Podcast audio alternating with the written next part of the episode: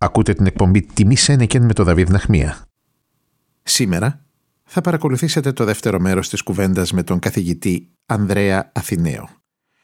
Ακούγοντας ως ακροατής το πρώτο μέρος, συνειδητοποίησα πως αρχικά προσκάλεσα τον δόκτωρο Αθηναίο ως καταξιωμένος στο εξωτερικό καθηγητή της οικονομίας, αλλά την περιέργεια μου την τράβηξε η φιλοσοφική διάσταση που έχει η επιστήμη του. Η φιλοσοφία της οικονομίας. Δεν μπορούσα βέβαια να προβλέψω αρχικά τις τρώσεις ανθρωπιάς που θα ξεδιπλώνονταν μέσα από το λόγο του. Σήμερα θα του ζητήσω να μου εξηγήσει πιο πολλά πράγματα για τα χρήματα και τον τρόπο λειτουργίας του συστήματος. Παρόλο που, όπως φαίνεται, όλοι οι δρόμοι οδηγούν τη σκέψη και το λόγο του στον άνθρωπο και την καρδιά του στην Ελλάδα. Τον δόκτορα Ανδρέα Αθηναίο. Καλωσορίσατε για δεύτερη φορά κύριε καθηγητά, κύριε Ανδρέα Αθηναίο. Χαίρομαι που είμαι κοντά σας κύριε Ναχμία και με τους φίλους και ακροατές σας. Ωραίος λόγος και οι μορφωμένες απόψεις σας με παρέσυραν στο προηγούμενο τεύχος σε ερωτήσεις που αφορούν θεματολογίες ευρύτερου ενδιαφέροντος. Παραλείποντας όμως έτσι τον τομέα που γνωρίζετε τόσο καλά, την οικονομία. Λίγο πριν εκτραπεί και η σημερινή συζήτησή μας σε όλα τα ζητήματα, λέω να προλάβουμε να κουβεντιάσουμε λίγο για το τι σημαίνει δημιουργία χρήματος. Αυτό είναι πολύ συνταρακτικό θέμα και η ερώτηση είναι καταπληκτική. Θα μου επιτρέψετε να πάω δύο σκαλιά πίσω, διότι από αυτό πάσχουμε γενικώ στην εποχή μας. Εάν αλλάζαμε θέσεις και παίζαμε μουσικές καρέκλες και έκανα εγώ την ερώτηση, θα έλεγα μετά το δεύτερο παγκόσμιο πόλεμο η Αμερική ξαφνικά έριξε χρήματα στην αγορά, πήρε μπρος η οικονομία, αναπτύχθηκε και έριξε και χρήματα στην Ευρώπη, το σχέδιο Marshall που ξέρουμε όλοι για την Ελλάδα, που ήρθαν τα δολάρια, όπως λέει και ο ελληνικός κινηματογράφος, ήρθε ο στόλος, ήρθαν τα δολάρια κτλ. Και ξαφνικά η Ελλάδα άρχισε να έχει δρόμους, άρχισε να έχει υποδομή, άρχισε να ξανασηκώνεται από ξαρχής αντριεύει και θεριεύει που λέει και το κριτικό νάσμα και να γίνεται μια χώρα που στείνεται ξανά στα πόδια της, ανασυγκρότησης. Πολλά λεφτά.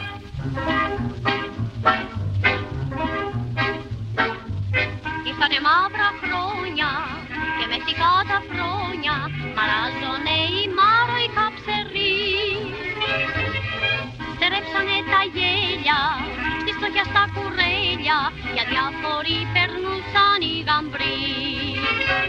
Μα ξάφνου κάποιος ήλιος φωτεινός στα χείλη έφερε του καφενός.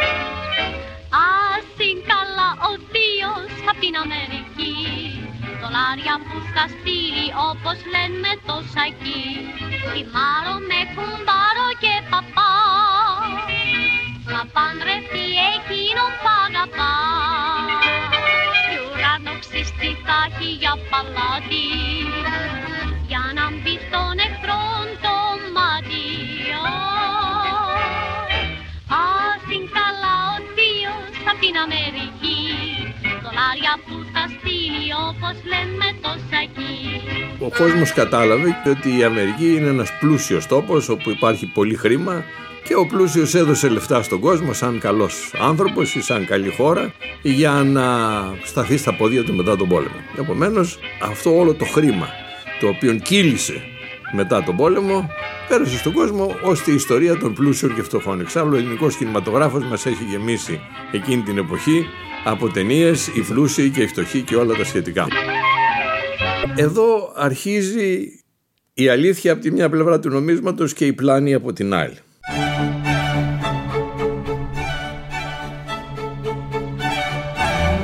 Συνήθως ο κόσμος που δεν είναι ειδικός, γιατί και εγώ δεν είμαι αστροναύτης, οπότε ό,τι μου πει ένας αστροναύτης, μάλλον θα λέω ναι, με κάποιες απορίες και ερωτήσεις. Αλλά εδώ ο κόσμος κατάλαβε και ίσως και η πολιτική ΜΕΙΤΑ ήθελε να του δώσει να το καταλάβει έτσι ότι η Αμερική είναι ένας πλούσιος τόπος όπου υπάρχει πολύ χρήμα όπως ένας πλούσιος γείτονας αρχίζουμε την ιστορία των πλούσιων και φτωχών και ο πλούσιος έδωσε λεφτά στον κόσμο σαν καλός άνθρωπος ή σαν καλή χώρα για να σταθεί στα ποδία του μετά τον πόλεμο.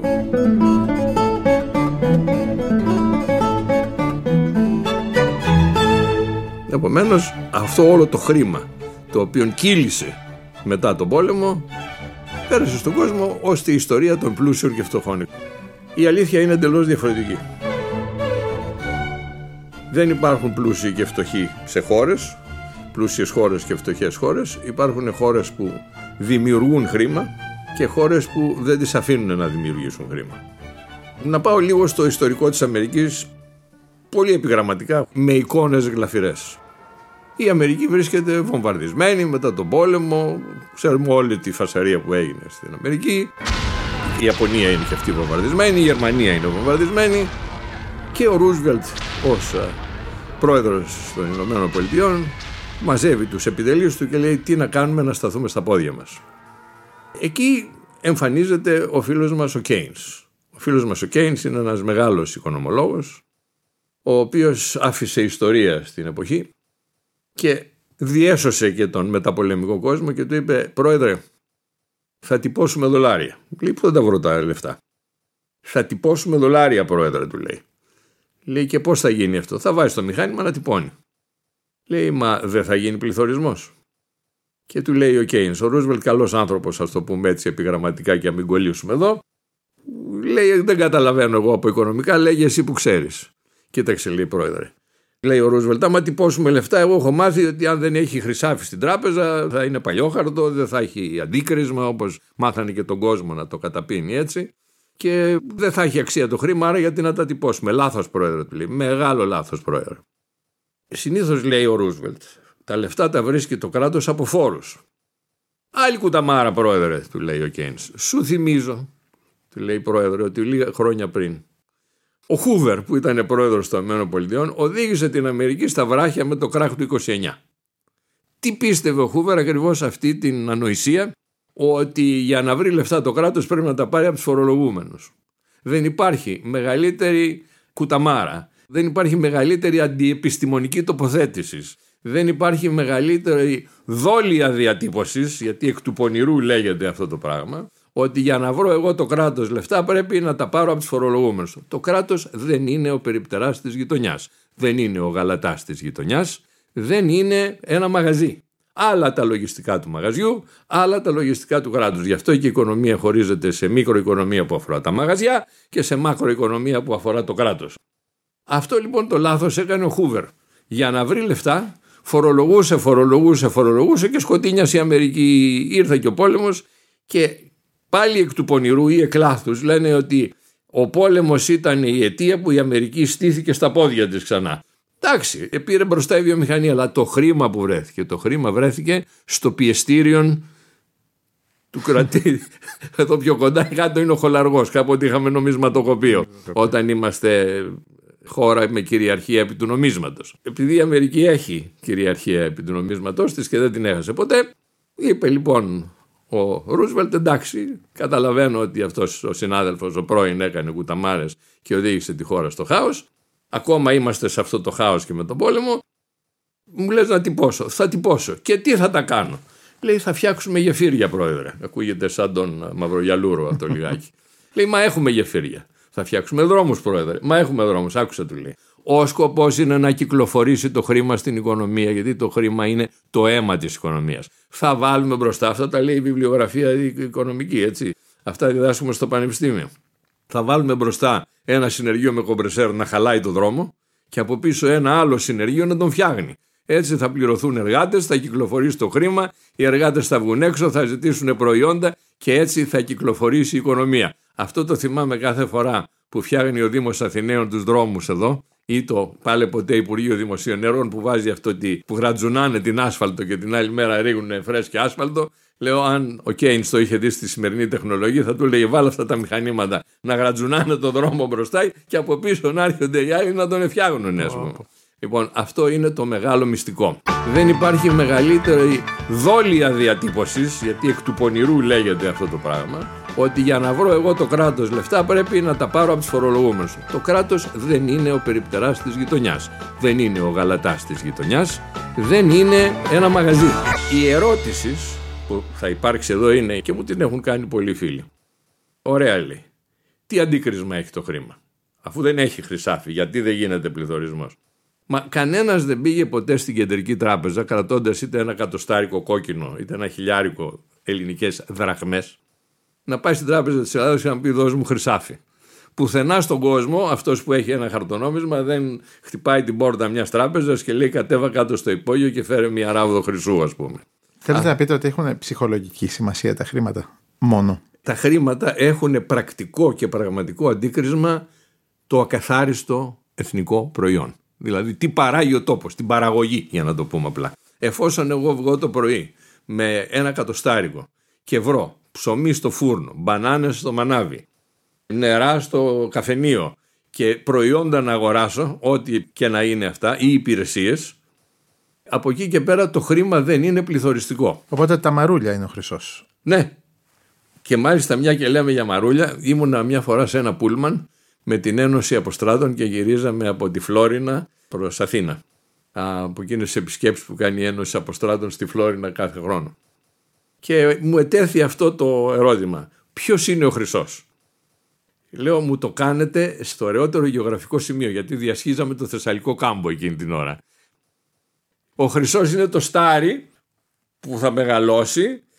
Αυτό είναι το χρυσάφι και μεταφορικά και ουσιαστικά διότι αυτό το χρυσάφι θα σου φέρει συνάλλαγμα. Διότι αυτό το χρυσάφι, το στάρι, είναι προϊόν το οποίο όταν τυπώσεις λοιπόν λεφτά και βάλεις τις μηχανές να δουλέψουν, τους αγρότες να δουλέψουν και να παράγουν, αυτά τα λεφτά που θα τυπώσεις εσύ θα γίνουν στάρι. Και όχι μόνο στάρι, αλλά αρχίζει και αυτό που λένε οι μόχλευσεις και δεν καταλαβαίνει κανένας τι σημαίνει αυτό. Το στάρι θα κάνει τον κύκλο του, διότι τα λεφτά που θα πέσουν στους αγρότες θα τα κάνουν σπίτια, θα τα κάνουν παιδεία, θα τα κάνουν αυτοκίνητα, θα τα κάνουν κάτι άλλο. Οπότε θα γυρίσει όλη η οικονομία. Και για να μπούμε σε ένα πολύ απλό παράδειγμα για τους φίλους μας που μας ακούνε, ένας γιατρός όταν σου δίνει φάρμακα σου γράφει μια συνταγή και σου λέει τόσο από αυτό, τόσο από εκείνο, τόσο τ' άλλο. Τρεις φορές την ημέρα, δύο φορές την ημέρα, μία φορά την ημέρα. Κοίτα, μην πάρεις παραπάνω γιατί θα πάθεις ζημιά. Μην πάρεις λιγότερο, δεν θα έχουμε αποτέλεσμα. Επομένως, το πόσα λεφτά θα ρίξεις στην αγορά τυπώνοντας μετριέται. Υπάρχει ένα οικονομετρικό εργαλείο, όπως είναι και το δοσομετρικό στα φάρμακα, ας πούμε, και λες κάτσε να το βάλω εδώ. Ανοίγεις το μπουκαλάκι και λες μην πάει παραπάνω. Αχ, μου πέσε παραπάνω. Χίστο λέει και βάλε και ξανά από την αρχή.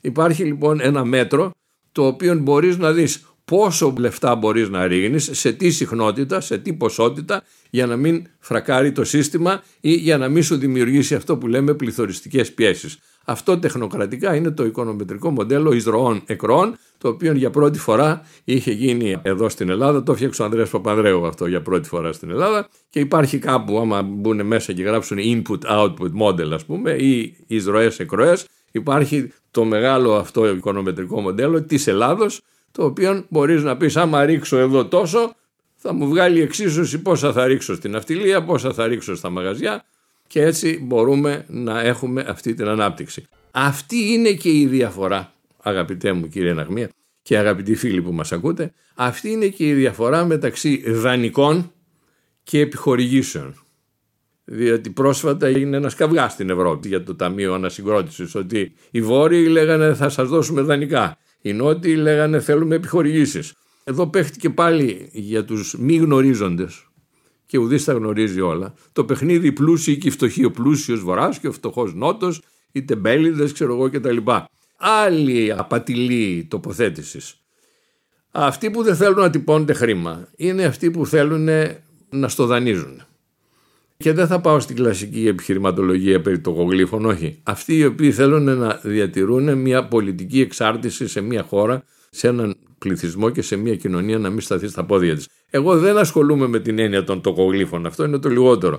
Το θέμα είναι ότι η Ελλάδα όταν είχε το δικό της νόμισμα, που θα μπορούσε και το ευρώ να είναι το νόμισμα της Ευρώπης, γιατί δεν θέλω να πέσω στο δίλημα Αθηναία, είσαι αντιευρωπαϊστής, είσαι δραχμιστής, είσαι... Όχι, εδώ μιλάμε ότι όταν έχεις ένα νόμισμα και φεύγουμε από τα εθνικά νομίσματα θα πρέπει να μπούμε σε ένα νόμισμα το οποίο πάλι θα παράγεται και θα διανέμεται όπως διανέμεται το δολάριο σε όλες τις πολιτείες. Η Κεντρική Τράπεζα της Αμερικής δεν δίνει δανεικά στην Πενσιλβάνια ή στην Καλιφόρνια για να την διασώσει. Πήγε να χρεοκοπήσει η Καλιφόρνια, λέει δώσε μερικά τρεις στην Καλιφόρνια, δώσε μερικά δις εδώ. Και μπαλατζάρεται ο προπολογισμό. Και δεν δημιουργείται πληθωρισμός, διότι δημιουργείται παραγωγή. Επομένως, η μεγάλη απάτη αυτών που κάνουν τους πλούσιους και θέλουν να δανείζουν τους φτωχούς είναι ότι δεν θέλουν ποτέ να σε αφήσουν να σταθεί στα πόδια σου. Οι επιχορηγήσεις που ζήτησε η κυβέρνηση και όλες οι κυβερνήσεις του Νότου που λέγανε και παίχτηκε ξαναλέω αυτή η μάχη μεταξύ επιχορηγήσεων ή δανεικών ήταν ότι θα τυπώσετε λεφτά, θα κάνετε ένα κενσιανισμό που είπαμε πριν. Το ίδιο πράγμα εζητήθη από τις χώρες του Νότου ότι θα γίνει το ίδιο με το σχέδιο Μάρσαλ, γιατί το σχέδιο Μάρσαλ ήταν τότε με τα πολεμικά ο κενσιανισμός στην Ευρώπη, αν θα γράφαμε ένα βιβλίο. Ο τίτλος θα έλεγε πάνω ο κενσιανισμός στην Ευρώπη, από κάτω θα έλεγε σχέδιο Μάρσαλ. Επομένως, ζητήθηκε ένα σχέδιο Μάρσαλ επιχορηγήσεων, όπου τώρα δεν χρειάζεται και να τυπώνουμε λεφτά και να τα στέλνουμε με τσουβάλια όπως γινόταν παλιά. Γίνονται μερικές ηλεκτρονικές εγγραφές και δίνονται πιστώσεις και τελείωσε η ιστορία. Και επομένως δεν χρεοκοπεί καμία χώρα. Η χρεοκοπία μιας χώρας δια της μεθόδου των δανεικών επιδιώκεται για να έρθει άλλος και να σου πει χρωστάς. Θέλω τα λιμάνια σου, τα αεροδρόμια σου, το δρόμο σου, το νερό που πίνεις. Και δεν είναι σημαντικό αυτό, θα το ζητήσουν και το νερό, το ηλεκτρικό και ό,τι έχεις και δεν έχεις. Και εσύ θα είσαι ενοικιαστής στο σπίτι. Θα σου πάρω και τα σπίτια. Η Ελλάδα, αγαπητέ κύριε Ναχμία και αγαπητοί φίλοι, και το λέω κάπου 20 χρόνια αυτό το πράγμα και ουδής τόλμησε να το αμφισβητήσει, δεν χρωστάει. Και δεν είναι μόνο ότι μας χρωστάνε τις επανορθώσεις και τα δάνεια τα γερμανικά που είναι άλλο. Δεν χρωστάει. Όσο τυπώναμε δραχμές, όσο είχαμε το κυρίαρχο νόμισμα, η παραγωγή και η δημιουργία χρήματος δεν ήταν δανεικά. Ξαφνικά μόλις μπαίνει σε ένα άλλο νόμισμα που δεν είναι νόμισμα δημιουργίας χρήματος, αντί αυτά που θα τύπωνες χωρίς να τα χρωστάς, σου τα λένε δανεικά. Εδώ είναι η μεγάλη απάτη. Το ΕΣΠΑ δεν είναι δανεικά, είναι δημιουργία χρήματος. Πάρτε. Αυτά που πήραμε ως επιχορηγήσεις είναι δημιουργία χρήματος. Κάποιος τυπώνει εντός εισαγωγικών, γιατί ξαναλέμε τώρα περνάνε λογιστικές εγγραφές στους λογαριασμούς και τελειώνει η ιστορία. Η ουσία είναι πια ότι το χρήμα είναι μέσω συνεννόησης. Κάνε μου εσύ αυτό, θα κάνω αυτό για σένα. Με αντίκρισμα την παραγωγή. Κύριε Ανδρέα Θηναίο, τι σημαίνει εποχή της φθοράς και της πτώσης σε αντιδιαστολή με την εποχή της προόδου στην οικονομία; Συνταρακτική ερώτηση και αυτή. Η εποχή της φθοράς και της πτώσης, αν την εννοούμε για την ποιότητα της κοινωνίας, που αυτό εννοούμε, έχει επιπτώσεις πάνω στην οικονομία. Ποιες είναι αυτές; Είχα την ευτυχία να ασχοληθώ με προβλήματα αμερικανικής οικονομίας τουλάχιστον για 10 χρόνια. Γιατί και η Αμερική έχει τα προβλήματά της.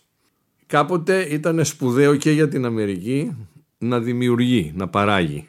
Ήταν ο δημιουργός ο παραγωγός και είχε παραγωγή.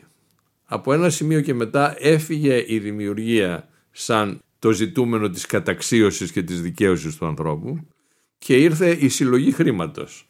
Αυτό είναι ένα μήνυμα κοινωνικής πτώσης που θα φέρει και την πτώση στην οικονομία διότι όταν δεν παράγεις μοιραία θα έρθει το σκοτάδι. Τι είπαμε πριν, αντίκρισμα στην παραγωγή.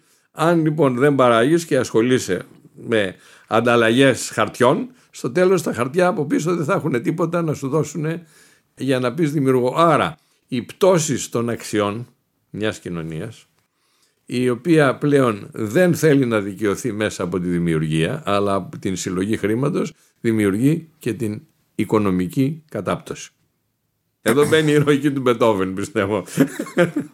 Συνάντησα τρεις αλόκοτους προβληματισμούς στο εξαιρετικό βιβλίο του Will Kimlicka «Η πολιτική φιλοσοφία της εποχής μας και θα σας τους παραθέσω σε μια προσπάθεια να εξερευνήσω την απότερη σκέψη σας.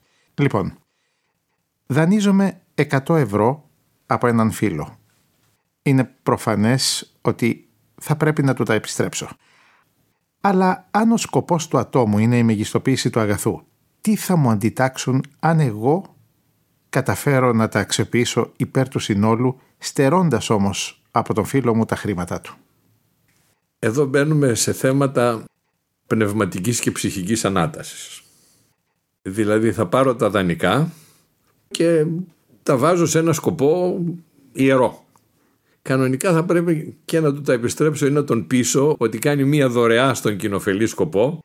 Κανονικά και ηθικά δεν πρέπει να του βιάσω τη θέλησή του. Αν αυτός μου τα δίνει ως δανεικά πρέπει να τα γυρίσω. Όμως εδώ μπαίνουμε σε ένα άλλο μεγάλο κεφάλαιο. Το κεφάλαιο ότι αυτά τα χρήματα, αν σκοπεύω εγώ να τα χρησιμοποιήσω κοινοφελώς, θα πρέπει να φέρω το επίπεδο ενός λαού στην αντίληψη και στην ηθική τάξη των δωρεών για κοινοφελείς πράξεις.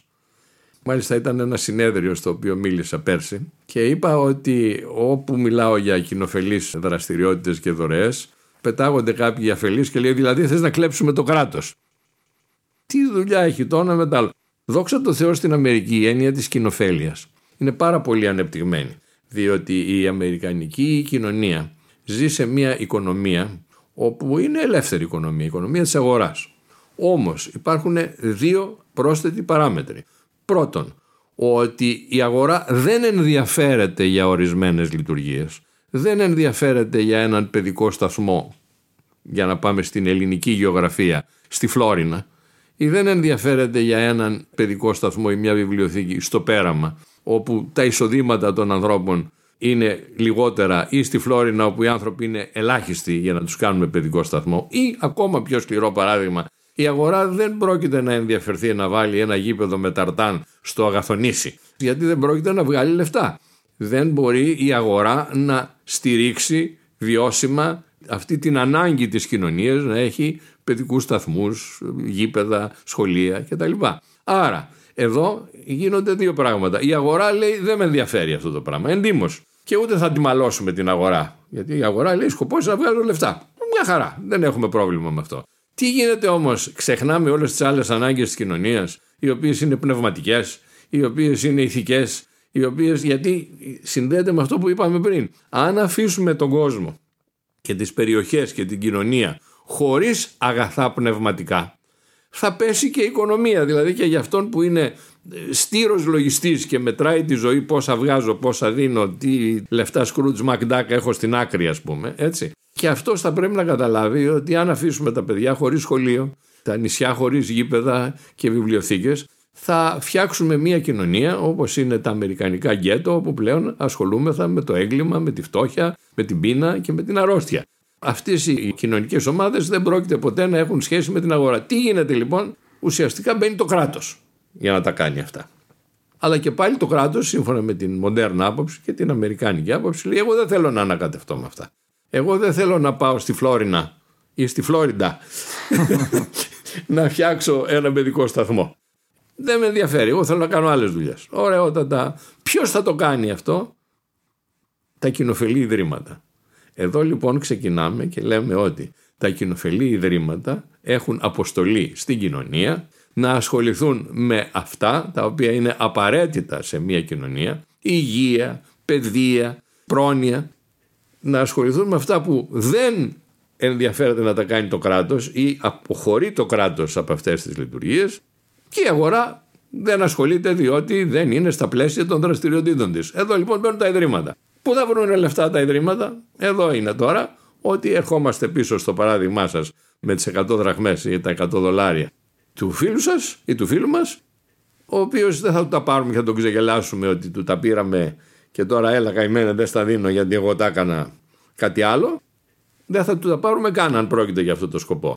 Θα προσπαθήσουμε να πείσουμε τους φίλους μας και την ελληνική κοινωνία αν θέλετε που ακόμα έχει τα προβλήματά της στον τομέα αυτό ότι η κοινοφέλεια και τα ιδρύματα στηρίζονται στις δωρεές η χορηγία είναι ελληνική ιδέα, δεν είναι καινούρια. Δεν λέω τίποτα καινούριο εγώ σήμερα μαζί σας. Έτσι δεν λέμε τίποτα καινούριο.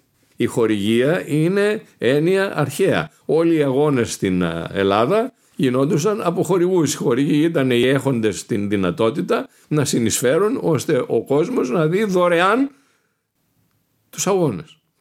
Δεν υπήρχε κάποιος στην αρχαία Ολυμπία με εισιτήριο στην πόρτα, ούτε περνούσε από τα εκδοτήρια του μετρό για να χτυπήσει το ηλεκτρονικό μηχανάκι για να μπει στην αρχαία Ολυμπία. Ακούτε την αφιερωματική εκπομπή «Τιμή Σένεκεν» με τον Δαβίδ Ναχμία.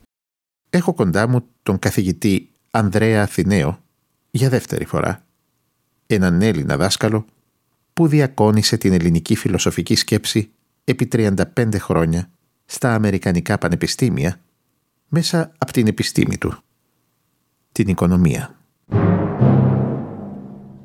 Εγώ συνεχίζοντας να επιθυμώ να εξερευνήσω την σκέψη σας, την απότερη σκέψη σας, θέλω να σας κάνω ακόμα κανένα δυο αλόκοτες ερωτήσεις. Ε, σε μια εύπορη συνοικία. Διαθέτω σπίτι με κήπο, όπως και οι γειτονές μου. Μόνο που όλοι τους θέλουν τη δική μου αυλή να γίνει παιδότοπος. Πώς να αντισταθώ στην αθέμητη απέτηση όταν με όρους κοινής ωφελημότητας οι επιθυμίες των άλλων υπερτερούν; Νομίζω ότι εδώ υπάρχει μια πολύ εύκολη απάντηση. Διότι όλη αυτή η απέτηση πρέπει να στηρίζεται στην αμοιβαιότητα και στην κοινή συμμετοχή. Δηλαδή δεν μπορεί άλλος να λέει θα γίνω εγώ άστεγος για να στεγάσουμε μια κοινοφελή δραστηριότητα αλλά αυτός να μένει στο σπίτι του μου θυμίζει λιγάκι και ίσως το κουβεντιάσουμε λίγο ότι να μπουν όλοι όσοι έρχονται στην Ελλάδα. Α, πολύ, πολύ καλό το παράδειγμα σας. αλλά χαλάκι. αλλά αλλά να, να μην ενοχλούν εμένα, να πάνε στο σπίτι του απέναντι, να του καταλάβουν και να τους σπάσουν τα παράθυρα και να μπουν μέσα.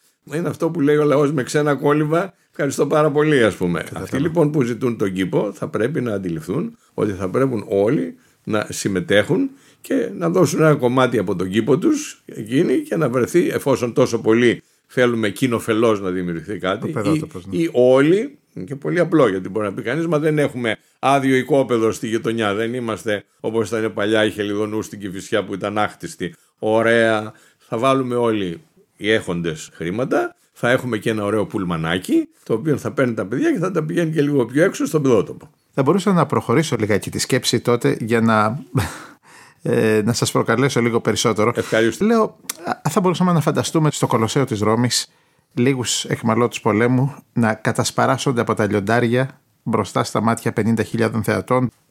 Πού βρίσκεται η ωφέλεια, στον έναν που πάσχει ή στις χιλιάδες των αιμοδιψών που παρακολουθούν; Ποιος μπορεί δηλαδή να συγκρίνει τον πόνο ολίγων θυμάτων με την ειδονή 50.000 που παρακολουθούν; Εδώ όμως μιλάμε για ειδονή, δεν μιλάμε για εξύψωση. Αυτό που έχει την επιθυμία της ειδονής εις βάρος κάποιου άλλου, αυτό είναι λάθος. Δεν με ενδιαφέρει ότι είναι 50.000. Έτσι. Το ζητούμενο είναι η ειδονή και όχι η ανάτασης. Διότι αν ήταν η ανάτασης, δεν θα ρίχναμε τον άλλον στα λιοντάρια. Θα τον παίρναμε αγκαλιά και θα του κάναμε ιδιαίτερο στη στατιστική. χάρη. Έτσι. Η απελευθέρωση των δούλων είναι πολύ μεγάλη κουβέντα διότι δεν πρέπει το ζητούμενο να είναι η εξουσία και βέβαια πρέπει και οι ίδιοι οι δούλοι, αν αυτοί είναι άλλου επίπεδου, να θέλουν και οι ίδιοι να απελευθερωθούν. Κορονοϊός και οικονομία. Τι συνέβη ήδη και πώς προβλέπετε πως αυτή η παγκόσμια συμφορά θα επηρεάσει την ανθρώπινη ζωή; Mm. Κορονοϊός και οικονομία. Κορονοϊός και κοινωνία. Καταρχήν ε, ο εγκλισμός έβγαλε και πολλά καλά πράγματα. Ξέρω ότι ο κοινός μας φίλος ο Κωνσταντίνος Ομπούρα έβγαλε και ένα βιβλίο ποιήση ανάμεσα σε άλλα πράγματα. Οι δυνάμενοι να σκεφτούν έκατσαν και έγραψαν, ολοκλήρωσαν τα βιβλία τους, κάνανε προτάσεις. Αυτό ήταν ένα καλό. Δηλαδή και κανένα μήνα ακόμα να κρατούσε. Τώρα ξέρω ότι τα ακούνε οι ακροατές μας και λέει τι λέει ο Χριστιανός, ας πούμε, και εδώ κοντέψαμε να τρελαθούμε. Αλλά για όσους γράφαμε, για όσους είχαμε ανάγκη περισυλλογής, έκανε καλό. Τώρα, ο κορονοϊός είναι κάτι πραγματικό, δεν είναι μύθος. Δηλαδή υπάρχει όντως αυτός ο ιός. Τώρα το πώς γίνονται οι χειρισμοί αυτή είναι μια άλλη ιστορία. Εκτός της δικής σας ειδικότητας. όντως, όντως. Και μιας και ανοίξαμε αυτό το ζητηματάκι που λέγεται κορονοϊός, πάμε να εκτραπούμε και πάλι και να σας ζητήσω να μου πείτε μία σκέψη σας ως προς το αν βρίσκεστε σε θέση να διακρίνεται κάποιο μεσομακροπρόθεσμο πλεονέκτημα, benefit, κοινωνικό ή και οικονομικό σε όλο αυτό. Εάν, και εδώ βάζουμε ένα εάν, εάν πραγματικά μέσα από αυτή τη δοκιμασία υπήρξαν άνθρωποι οι οποίοι προβληματίστηκαν και δεν περάσει και ξεχαστεί εύκολα η παρουσία και η επέμβαση του κράτους η αποτελεσματική και σε αυτό και στον Εύρο. Δηλαδή όλοι αυτοί οι οποίοι λένε δεν χρειάζεται κράτος, άστο δεν πειράζει, εδώ μαγαζιά όλα, αγορά. Φάνηκε η σημασία του κράτους ως συντονιστή και αποφασίζοντος για το κοινό καλό. Και στον Εύρο και με την πανδημία. Επομένως το πρώτο απόφθεγμα φτάνει να μην ξεχαστεί είναι ότι το κράτος είναι απαραίτητο όπως το κατανείμαμε πριν. Η αγορά κάνει τη δουλειά της για να βγάζει λεφτά, είναι ένας τρόπος κινήσεως πραγμάτων και συνεννόησης. Κινήθηκε επιτυχώς το κράτος μας; Πιστεύω ναι και κινήθηκε επιτυχώς. Γιατί; Διότι εκτός ιστορίας ελληνικού κράτους που πάντοτε τρέχουμε πίσω από τα γεγονότα κινήθηκε πριν από τα γεγονότα. Ήταν αυτό που λέμε αγγλιστή proactive. Κινήθηκε πριν. Είναι ίσως η πρώτη φορά στα 200 χρόνια που ζω, κλείνω και μάτι, που δεν θυμάμαι ποτέ το ελληνικό κράτος, για το κράτος μιλάμε, άλλο η Ελλάδα, άλλο το κράτος, αυτό θα συνεχίσω να το λέω έτσι, που δεν θυμάμαι ποτέ το ελληνικό κράτος να πρόβλεψε και να έκανε μία κίνηση για να φτάσει κάπου προτού έρθει η καταστροφή. Γιατί συνήθως πιάνουν φωτιές και τρέχουμε να αγοράσουμε πυροσβεστικά, γίνονται πλημμύρες και τρέχουμε να ανοίξουμε τα φρεάτια. Τρέχουμε πίσω από τα γεγονότα. Το ελληνικό κράτος τρέχει πίσω από τα γεγονότα. Πώς καταφέραμε εντός ολίγου να φτιάξουμε το φράχτη στον Εύρο; Και τσιμέντα βρέθηκαν και σύρματα βρέθηκαν και καλώδια βρέθηκαν. Φωτίστηκε όλη η μεθόριος από τη ΔΕΗ ολοταχώς. Όταν θέλουμε μπορούμε. Επομένως είναι δύο μηνύματα από το ταρακούνημα αυτό. Η λέξη κρίση δεν μου αρέσει, είναι τετριμένη. Από το ταρακούνημα αυτό δύο πράγματα βγήκανε. Ότι άμα θέλουμε μπορούμε και ότι το κράτος είναι απαραίτητο. Η ΔΕΗ φώτισε τα σύνορα εν οφθαλμού μέσα σε ελάχιστες μέρες. Αλλά όταν είμαστε μίζεροι έχουμε φώτα και τα κρατάμε σβηστά. Επομένως είναι θέμα δυνατοτήτων αφενός το οποίο υπάρχει και αφετέρου προθέσεως ή και αισιοδοξίας. ότι μπορώ να το κάνω, έχω πίστη στον εαυτό μου. Επομένως το θετικό που βγήκε από αυτή την ιστορία είναι ότι έχουμε τις δυνατότητες να δημιουργήσουμε. Έχουμε τις δυνατότητες να επιτύχουμε, μπορούμε να το κάνουμε. Και τσιμέντα βρέθηκαν και σύρματα βρέθηκαν και καλώδια βρέθηκαν. Φωτίστηκε όλη η μεθόριος από τη ΔΕΗ ολοταχώς. Όταν θέλουμε μπορούμε.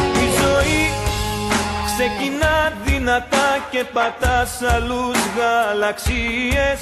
Συγχωρεί τους πολύ τολμηρούς, τους τρελούς και τις αξίες. Η ζωή τρέχει με τίποτος ο καιρός δεν την τρομάζει. Προχωρεί και για αγάπες παλιές ούτε που το κουβεντιάζει Πόσο σημαντικό, κύριε Αθηναίο, είναι για έναν καλό οικονομολόγο να έχει καταδυθεί στην ανθρώπινη ψυχολογία μιας και ο κήπος των θαυμάτων είναι αμυγός ψυχικός.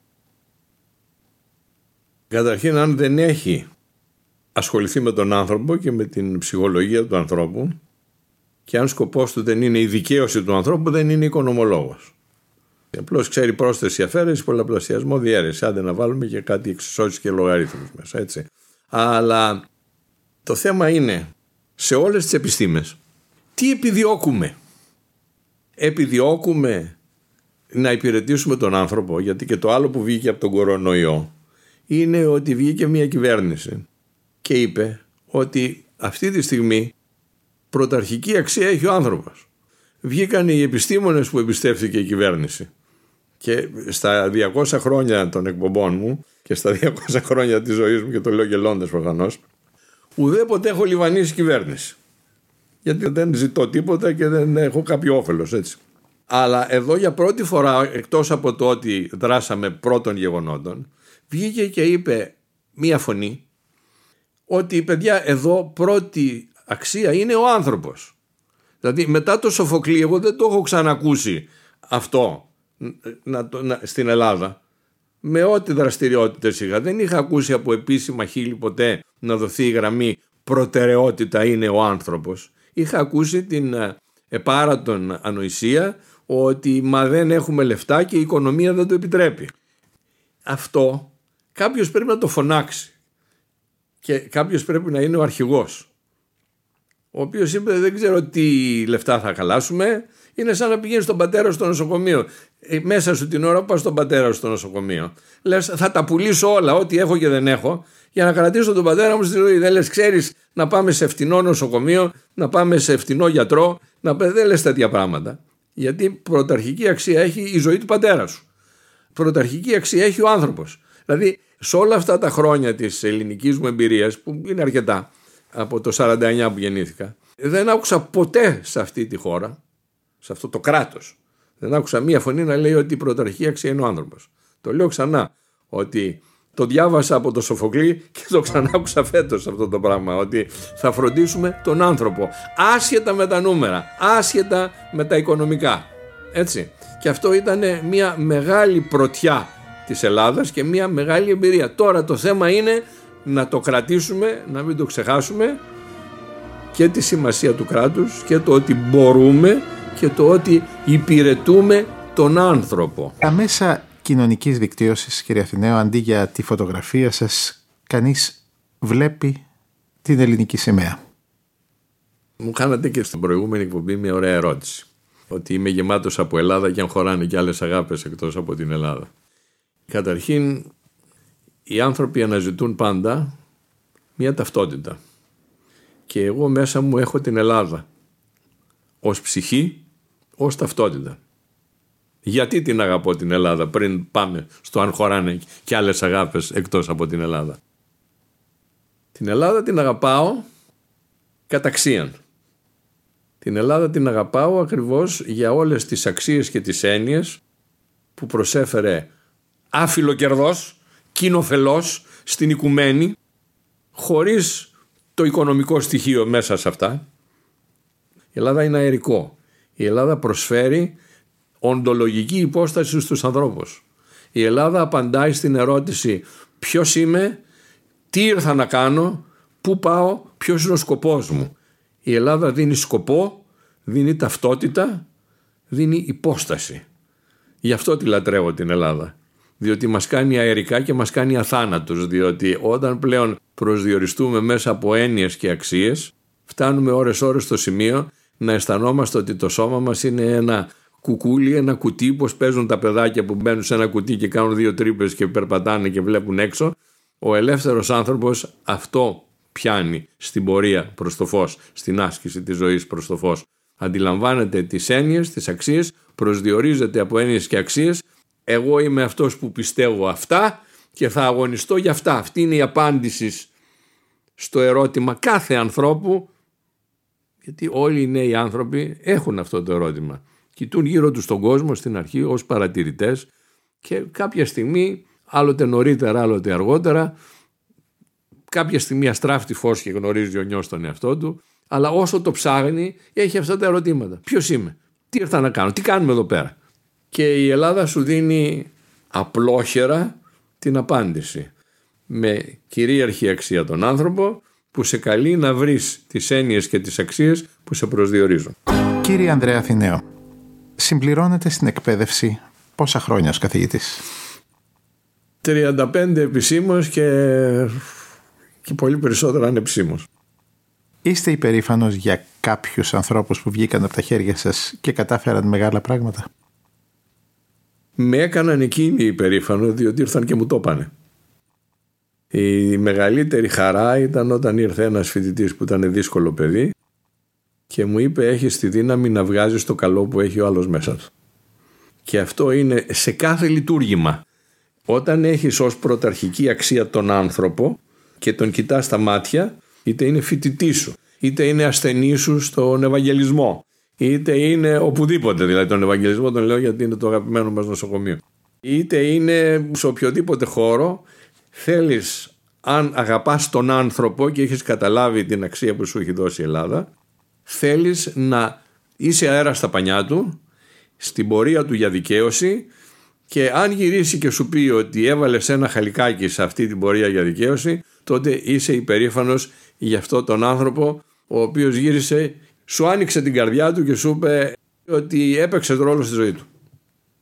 Στο καλό της ζωής του. Τις πιο πολλές φορές στο κάτωπτρο ενός ανθρώπου που ευεργετεί ανθρώπους εικονίζονται ευεργέτες που τον βοήθησαν κάποτε.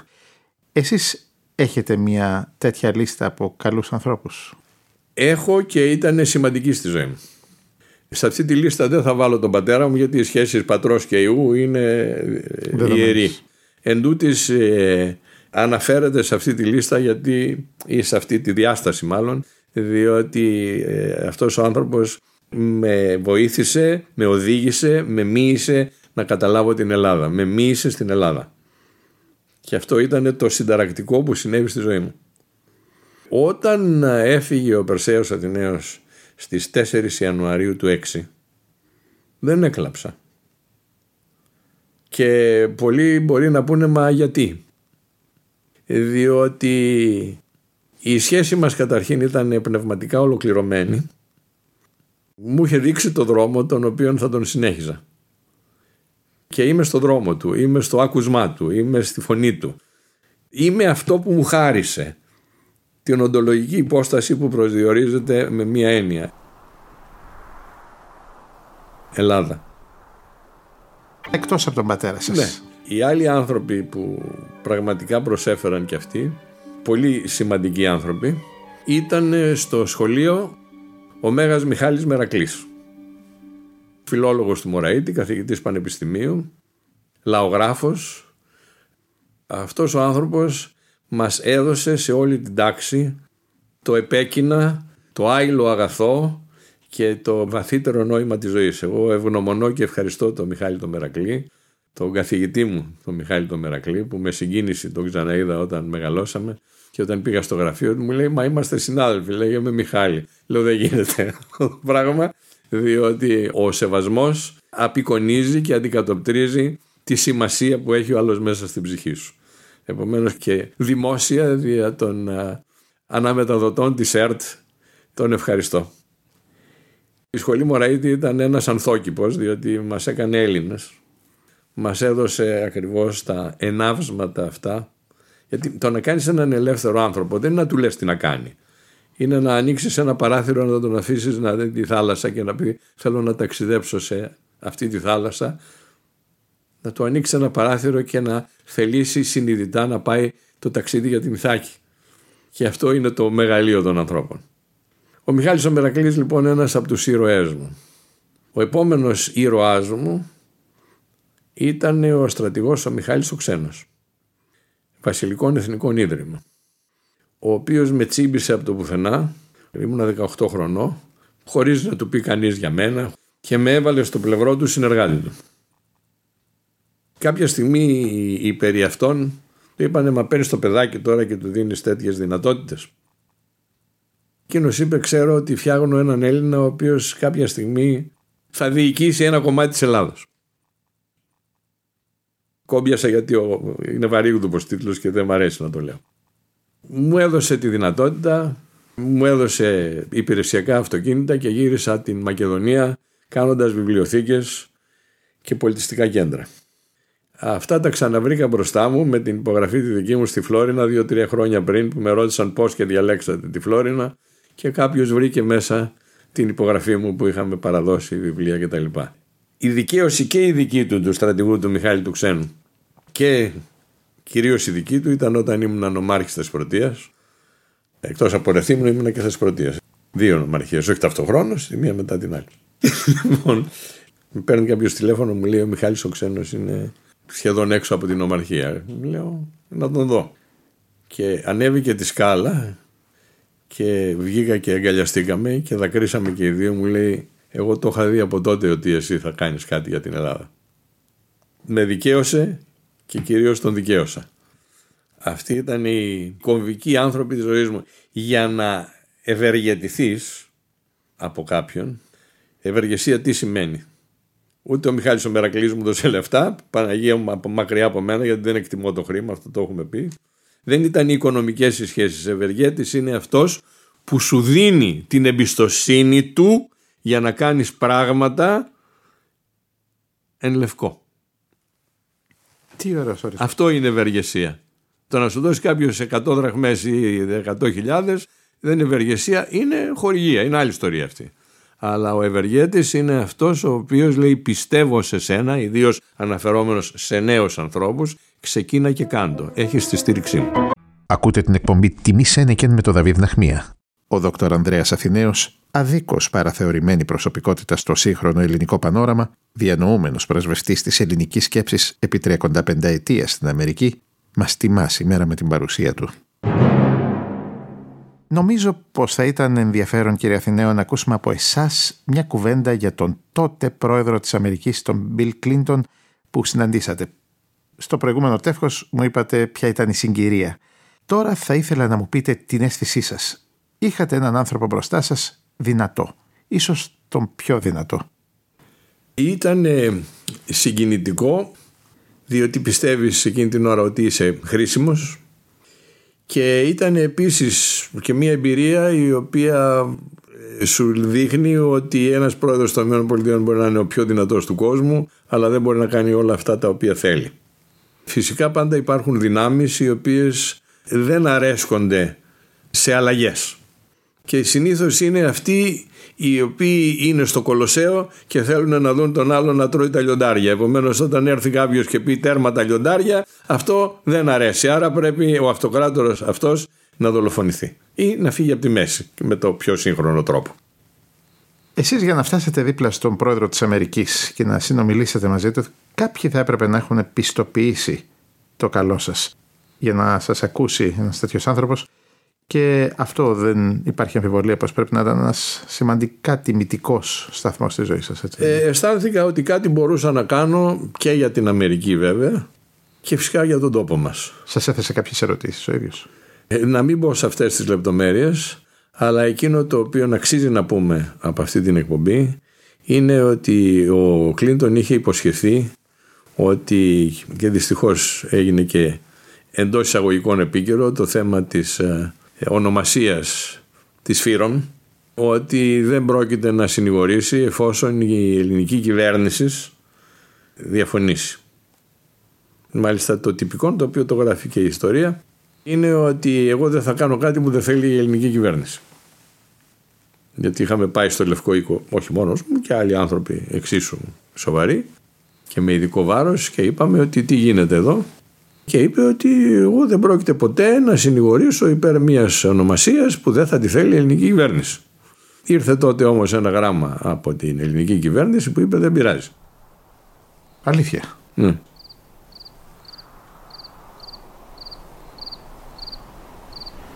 Και επομένως στην Αμερική δεν υπάρχουν λατρείες, έτσι. Υπάρχει μια κινητικότητα συμφερόντων. Και εδώ το ίδιο είναι, αλλά τέλος πάντων υπάρχουν και κάποια άλλα πράγματα. Εάν πιεστεί κάποια δυνατότητα και πει μια ελληνική κυβέρνηση ότι δεν πειράζει, πέστηνε Γουαδελούπη, ξέρω εγώ, πέστηνε. Μανώλη. λοιπόν, από εκεί και πέρα, ο άλλος λέει: Αφού εσάς δεν σας νοιάζει, εμένα μου περισσεύει. Και γλιτώνω και την πίεση που έχω από την άλλη πλευρά, ας πούμε έτσι. Πολλά πράγματα δεν τα έχουμε διεκδικήσει τον χρόνο που έπρεπε να τα διεκδικήσουμε. Και τώρα πάλι με αυτά που έχουμε στο Αιγαίο τρέχουμε πίσω από τα γεγονότα να κλειδώσουμε και να κλείσουμε πράγματα που θα μπορούσαν να είχαν κλείσει πάρα πολλά χρόνια πριν.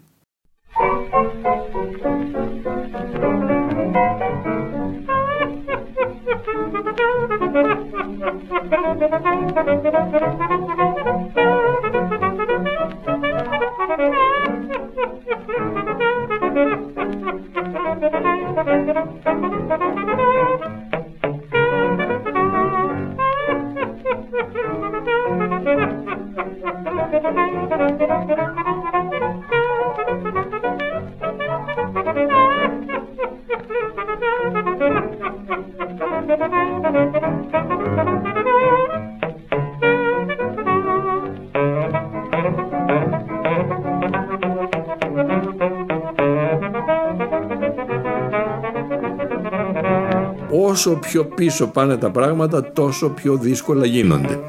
Η Αμερική ήταν πολύ δυνατότερα κοντά μας σε πολλές φάσεις που είχαμε και το πάνω χέρι και το ελληνικό λόμπι που λέγαμε πάντοτε είχε το πάνω χέρι. Οι Έλληνες Αμερικής είναι πλήρως απογοητευμένοι, διαχρονικά μιλάω αυτή τη στιγμή, διότι έτρεχαν, κάνανε εκδηλώσεις, δηλαδή κάποτε είχαμε εξουσιοδοτήσει ο ένας τον άλλον στα γράμματα που στέλναμε να βάζει και το δικό μου όνομα, ας πούμε, και ήξερα ότι δεν ήταν πλαστογραφία, ήταν εξουσιοδότηση. Αυτά όλα πήγαν χαμένα. Γιατί βρισκόταν από την άλλη πλευρά μια χή ελληνική κυβέρνηση η οποία έλεγε άστου αυτούς τους τρελούς να φωνάζουν, ε, εμείς θα κάνουμε αυτό που βολεύει. Επομένως έχει μειωθεί και η ένταση και η ένσταση των Ελλήνων διότι είναι και αυτοί προδομένοι, είναι και αυτοί πικραμένοι.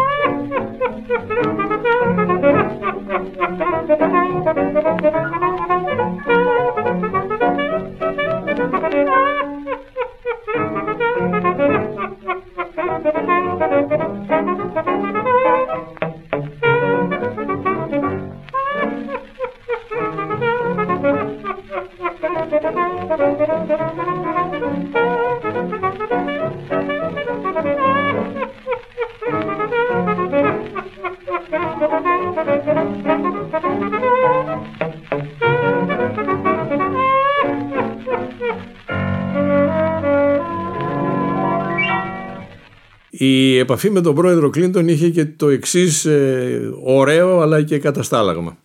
Μου λέει Αθηναίοι μπορείς να βρεις 100 ανθρώπους οι οποίοι θέλουν να κάνουν καλό στον τόπο σου και να φτιάξετε μια κυβέρνηση.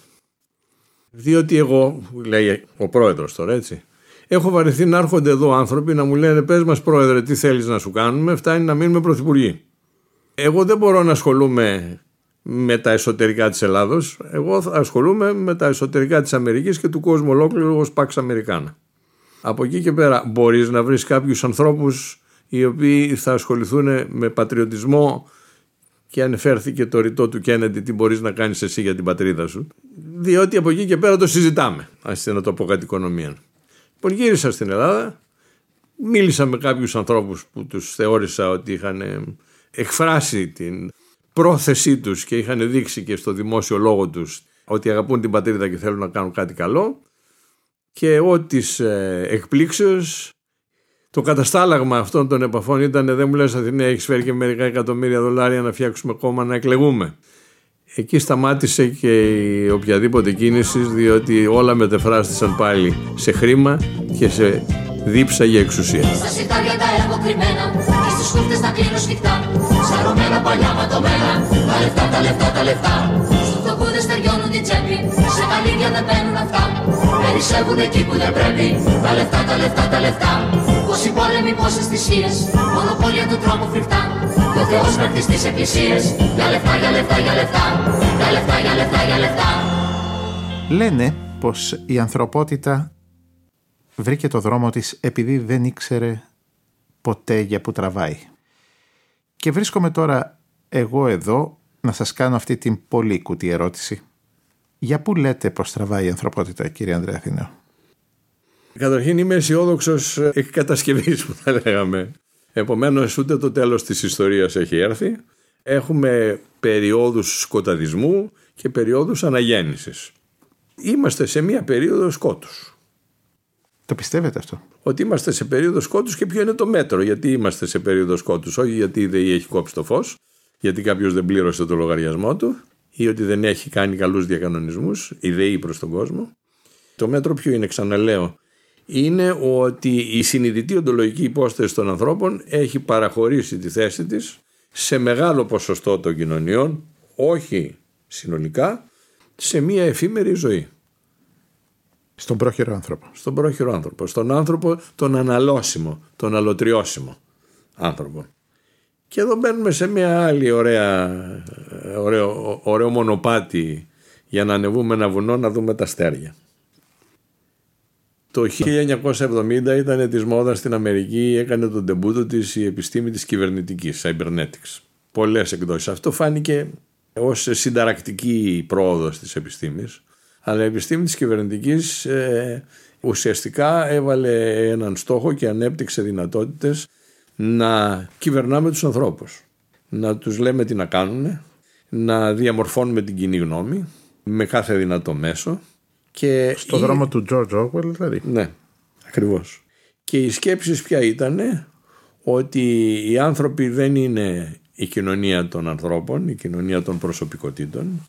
Είναι οι μάζες που λένε μερικοί. Αυτό εγώ ε, βγάζω καντήλες όταν το ακούω. Τι θα πει οι μάζες; Οι άνθρωποι δεν είναι χυλός. Δηλαδή αυτή η δήλωση είναι ο αντίποδας του Σοφοκλείου ότι κυρίαρχο στοιχείο της ζωής και των κοινωνιών είναι ο άνθρωπος. Τι θα πει μάζες; Εδώ το 70 ξεκινάει μια ολόκληρη διάστασης και εδώ βλέπουμε το μέτρο του σκοταδισμού που λέμε ότι ζούμε, ότι ο άνθρωπος μετατρέπεται σε μάζα. Δηλαδή το βασικό στοιχείο του ανθρώπου που είναι όπως είπαμε η οντολογική του υπόσταση, τι πιστεύω, τι υποστηρίζω, ποιος είμαι, που είναι καθαρά νοητικό, καθαρά ενιολογικό, καθαρά ιδεατό και ιδεολογικό και μη αναλωτριώσιμο. Θυμάμαι το έργο εκείνο που είχε γυριστεί για τη δίκη του Κολοκοτρώνη που ο δικαστής λέει μπορείτε το σώμα μου να το κάνετε ό,τι θέλετε το μυαλό μου και την ψυχή μου δεν μπορείτε να την κάνετε. Έλληνες! Έλληνες! Πώς κάνετε έτσι μωρέ για δέκα παλιότουρκους που μπήκα στα μωριά; Σεις δεν είστε που τους νικήσατε στο Βαλτέτσι. Σεις δεν επαντήσατε το κάστρο στην Τριπολιτσά. Αυτή ήταν πόλεμη μωρέ. τώρα θα λιγοκαρδίσουμε. Ε, δεν μιλάτε. Σηκώστε ψηλά το κεφάλι. Κοιτάτε μες στα μάτια. Ίσα στα μάτια.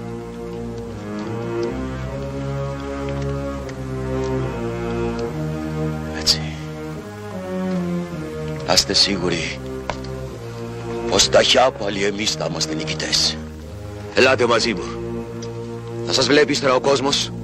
Θα σας δείχνουν στα παιδιά και θα λένε Να, αυτοί είναι που τσακίσανε το δράμαλι. Ποιος δεν θα το ήθελε αυτό, μωρέ. Αυτός είναι ο ελεύθερος άνθρωπος, ο οποίος μπορεί να σε σκοτώσουν, μπορεί να σε δίρουνε, μπορεί να εξαναγκάσουν το σώμα σου, αλλά η σκέψη σου δεν υποχωρεί. Επομένως, εδώ ξεκινάει μία πορεία στην οποία οι άνθρωποι βρίσκονται στην εξής δυναμική. Η κυβερνητική τσιμπάει και στέκεται μέσα σε δύο ανθρώπινες ανάγκες. Την ανάγκη της ταυτότητας και την ανάγκη της ένταξης και αποδοχής. Η ένταξη και η αποδοχή είναι κάτι πάρα πολύ σημαντικό στην πορεία του ανθρώπου είτε προς τη σκλαβιά είτε προς την ελευθερία. Ο νιός λοιπόν αναρωτιέται δύο πράγματα, το ποιος είμαι, αλλά ταυτοχρόνως έχει και την ανάγκη να ενταχθεί, αισθάνεται ότι πρέπει να είμαι ανάμεσα στους άλλους ανθρώπους που είναι γύρω μου.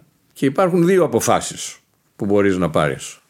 Ότι εγώ έχω ανάγκη την, αυτή είναι η κακή εκδοχή, έχω ανάγκη ένταξη και αποδοχή, άρα θα κάνω ό,τι κάνουν οι άλλοι.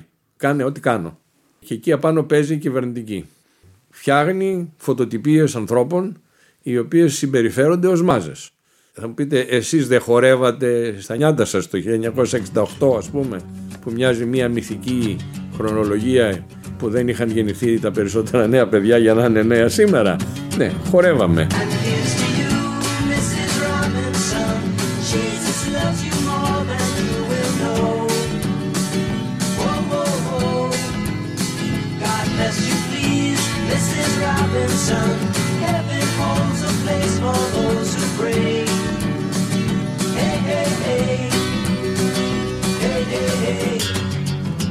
Είχαμε τις ανησυχίες μας, είχαμε τα χτυποκάρδια μας, είχαμε τα φλερτάκια μας. Βρίσκω στο αρχείο μου φωτογραφίες όπου είμαστε με κάτι παντελόνια τα οποία ήταν επαναστατικά, κάτι καμπάνες ξέρω εγώ κτλ. Αλλά υπήρχε το χτυποκάρδι, υπήρχε το φλερτ το οποίο είχε ένα συνέστημα. Δεν ήταν το ζητούμενο η ειδονή. Το ζητούμενο ήταν το χτυποκάρδι. Αυτά είναι χοντρές διαφορές. Jesus loves you more than you will know. Whoa, whoa, whoa. God bless you, please, Mrs. Robinson. Heaven holds a place for those who pray. Hey, hey, hey. Hey, hey, hey. Τώρα, αν ερχόταν και η Ιδονή μετά το χτυποκάρδι, αυτό είναι μια λειτουργία ανθρώπινη και γι' αυτό δεν βιαζόντουσαν. Εκεί η Αμερική μας έκανε μεγάλη ζημιά, διότι και οι ταινίες του Hollywood δείχνανε ότι οι άνθρωποι λένε καλημέρα και εν συνεχεία καταλήγουν κάπου. Δεν προσαρμοζόντουσαν εύκολα στο αυτό Hollywood.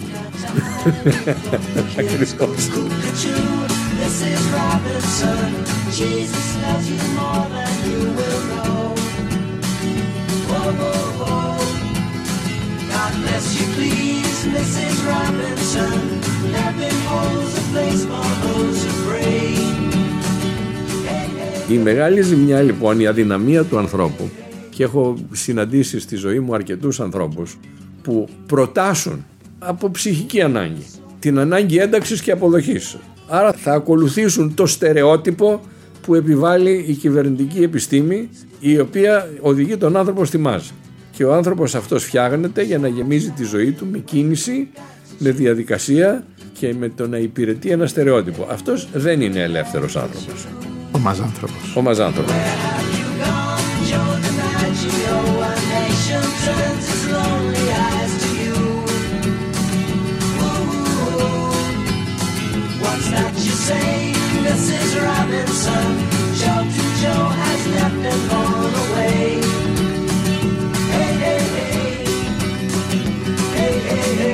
Αυτό δεν σημαίνει βέβαια ότι κάποιοι οι οποίοι άρχισαν έτσι κάποια στιγμή δεν θα στράψει φως και δεν θα γνωρίσει ο νιός τον εαυτό του και θα πούν όπα, κατά το ελληνικότατο όπα. και όχι wow ας πούμε. Μέσα από αυτά κάποια στιγμή λες ωραία πήγαμε και στην δισκοτέκα Ναμπέλ, το θυμάμαι τότε που είμαστε 18 χρονών, πήγαμε και εκεί, πήγαμε και εκεί.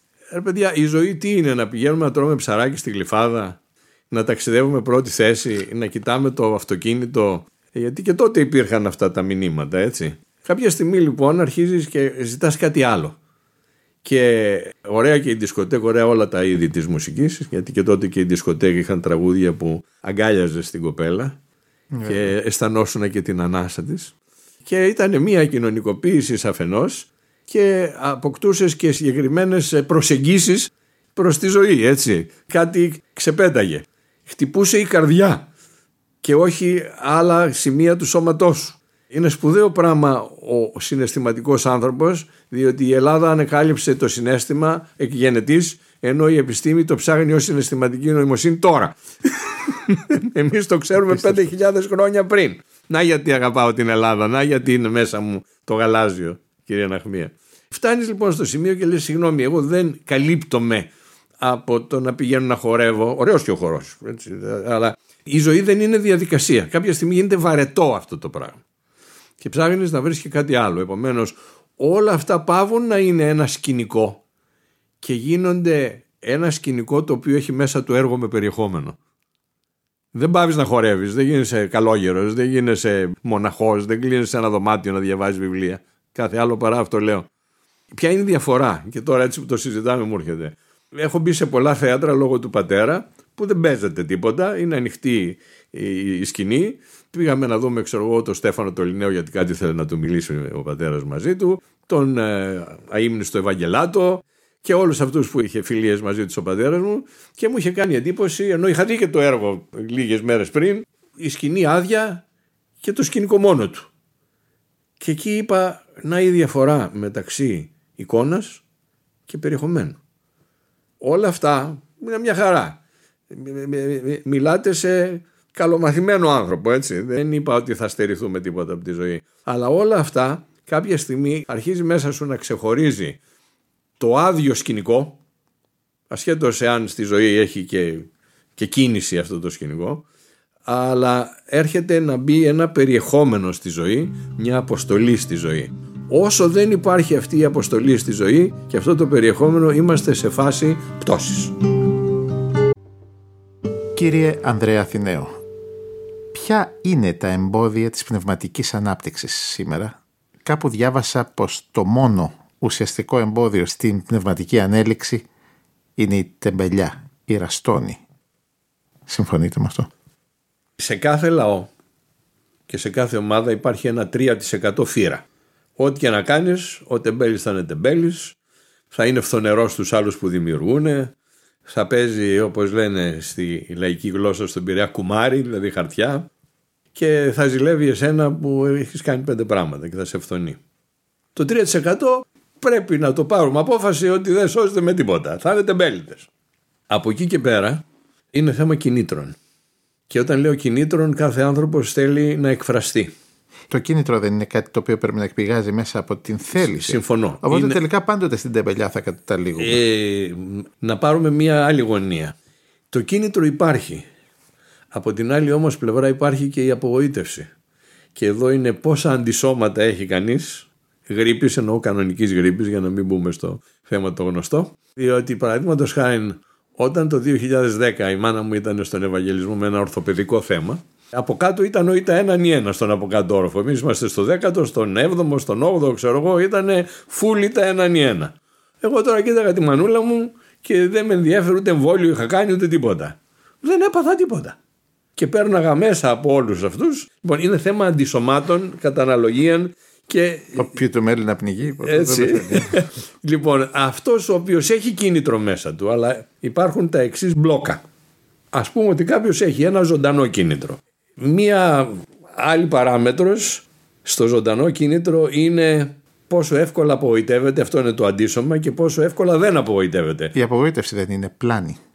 Ναι, διότι τώρα θα πάω στην Τετάρτη Δημοτικού στην ε, δασκάλα μου την Αθηνούλα την Κουρβέλου, η οποία εκτός από καλή δασκάλα ήταν και ωραία γυναίκα. Εξομολογούμε ότι πήγαινα νωρίς που διόρθωνε τα γραπτά να μυρίζω το άρωμά της και τα λέγανε με τη μάνα μου και γελάγανε. ας Πολύ πούμε. νωρίς άρχισα να διαπιστώνετε ποια είναι η ωραία κοπέλα που φαίνεται.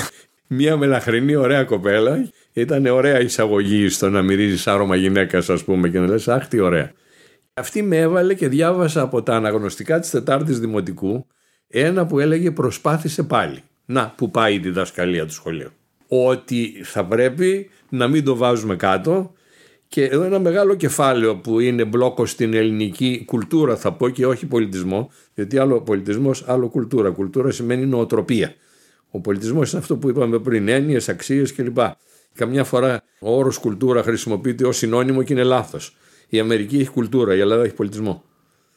Κουλτούρα είναι ότι μπαίνει κάποιος από την πόρτα και θα του λέω καλημέρα. Τώρα μπορεί από μέσα μου να τον βρίζω, αλλά εγώ θα του λέω καλημέρα, τι κάνετε; May I help you; Το οποίο σημαίνει ότι θα πάρεις τίποτα από το μαγαζί ή θα μας αφήσεις στη γωνιά. Αυτό είναι το may I help you, ας πούμε. λοιπόν, αυτό λοιπόν το προσπάθησε πάλι. Είχε ένα νόημα ότι όσες φορές και αν αποτύχεις, αν δεν πετύχεις το σκοπό σου, εσύ θα προσπαθείς. Το κίνητρο λοιπόν για να είναι ισχυρό θα πρέπει να έχουμε και την έννοια ότι θα προσπαθήσουμε και πάλι. Και εδώ πάμε σε ένα άλλο κομμάτι. Τι σημαίνει επιτυχία, τι σημαίνει αποτυχία. Εγώ πολλές φορές λέω σε νέα παιδιά δεν υπάρχει αποτυχία. Λοιπόν, πώς δεν υπάρχει αποτυχία. Δεν έκατσε αυτή τη φορά για να σας το πω στη γλώσσα σας. Ακριβώς. Τι σημαίνει επιτυχία; Υποβρύχιον Παπα-Νικολής βγαίνει, ρίγνει δέκα τορπίλες, πετυχαίνει ένα καράβι. Ο Ιατρίδης γίνεται πρωτάρχης. Πέτυχε. Εδώ είναι και η θεωρία της σχετικότητας. Έτσι. Einstein. λοιπόν, εδώ είχες να παλέψεις με χίλια δύο πράγματα. Έχεις να παλέψεις με ένα σύστημα που δεν λέει θα περάσω τους ικανούς. Αυθαίρετα λέει εισαγωγικές εξετάσεις θα βάλω μέσα 10. Ποιος το αποφάσισε, κανένας. Έτσι μου γουστάρει. Επίσης το να μην πετύχουμε κάτι. Και αυτό το έχει η ελληνική κοινωνία, ίσως από την ευαισθησία της και την αξιοπρέπειά της. Δεν είναι κακό, αλλά επειδή όλες οι σχέσεις δεν είναι γραμμικές και είναι και καμπύλες, πρέπει να δούμε ότι όλα έχουν τα όρια τους. Ωραίο να είμαστε ευαίσθητοι, ωραία να είμαστε αξιοπρεπείς, αλλά να μην τολμάμε κάτι γιατί μπορεί να μην μας βγει είναι λάθος. Πείτε μου κάτι που θα θέλατε να ακούσουμε εδώ. Όταν κοιτάς από ψηλά Το αεροπλάνο. το αεροπλάνο. Γιατί; Διότι αυτό το αφιέρωσα στον πατέρα μου ή το άκουσα όταν έφυγε ο Περσέας από τούτο τον κόσμο και πήγε ψηλά.